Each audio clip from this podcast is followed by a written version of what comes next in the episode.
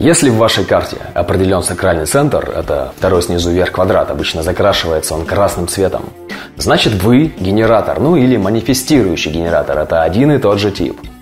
У каждого из четырех типов своя уникальная аура и свой способ взаимодействия с окружающим миром, то есть свой способ движения по жизни согласно своей ауре. У генератора аура обволакивающая, окутывающая, это источник жизни. Энергия генератора всегда направлена на что-то конкретное, на отношения именно с этим человеком, на то, чтобы забить именно этот гвоздь именно в эту стену, на работу именно над этим проектом, чтобы съесть именно этот суп и так далее.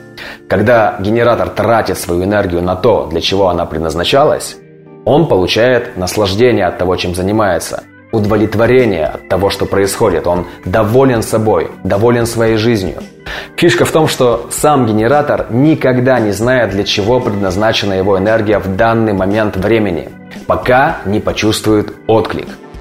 Отклик совершенно не связан с мыслительным процессом. Это ощущение в теле, когда энергия просто вырывается на конкретное занятие, на конкретную ситуацию и как будто тянет человека за собой. Это как истинное сексуальное влечение, когда внутри все вибрирует по отношению к конкретному человеку. Без умозаключений, просто да и все. Именно отсюда и рождается стратегия, то есть принцип движения по жизни для генератора. Это ждать, когда наступит этот самый отклик. Когда энергия сама укажет на то, куда ее необходимо вложить.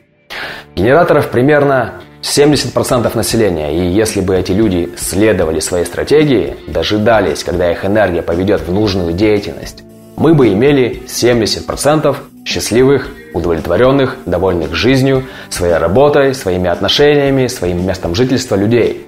К сожалению, если посмотреть на реальную картину жизни, все далеко не так. Почему? При взаимодействии с аурой генератора другие люди чувствуют наличие жизненной энергии и могут манипулировать генератором. Убеждать, доказывать, уговаривать. Для того, чтобы он делал то, что нужно этим людям, а не то, на что есть отклик. Также сам генератор часто расходует свой ресурс не по назначению, не дожидаясь или игнорируя свой отклик в угоду своим убеждениям или из-за своих страхов. Генератор становится в прямом смысле рабом. В первом случае рабом других людей, а во втором случае своих собственных убеждений. А как себя чувствует раб? Безысходность, день сурка, нежелание делать то, что делаешь, потерянность, обесточенность, болезни, сплошное расстройство и неудовлетворенность своей жизнью и самим собой. Ощущение, что все тщетно. Как только у генератора появляются такие ощущения, стоит остановиться и честно сказать себе, есть ли на самом деле энергия на то, чем сейчас он занимается.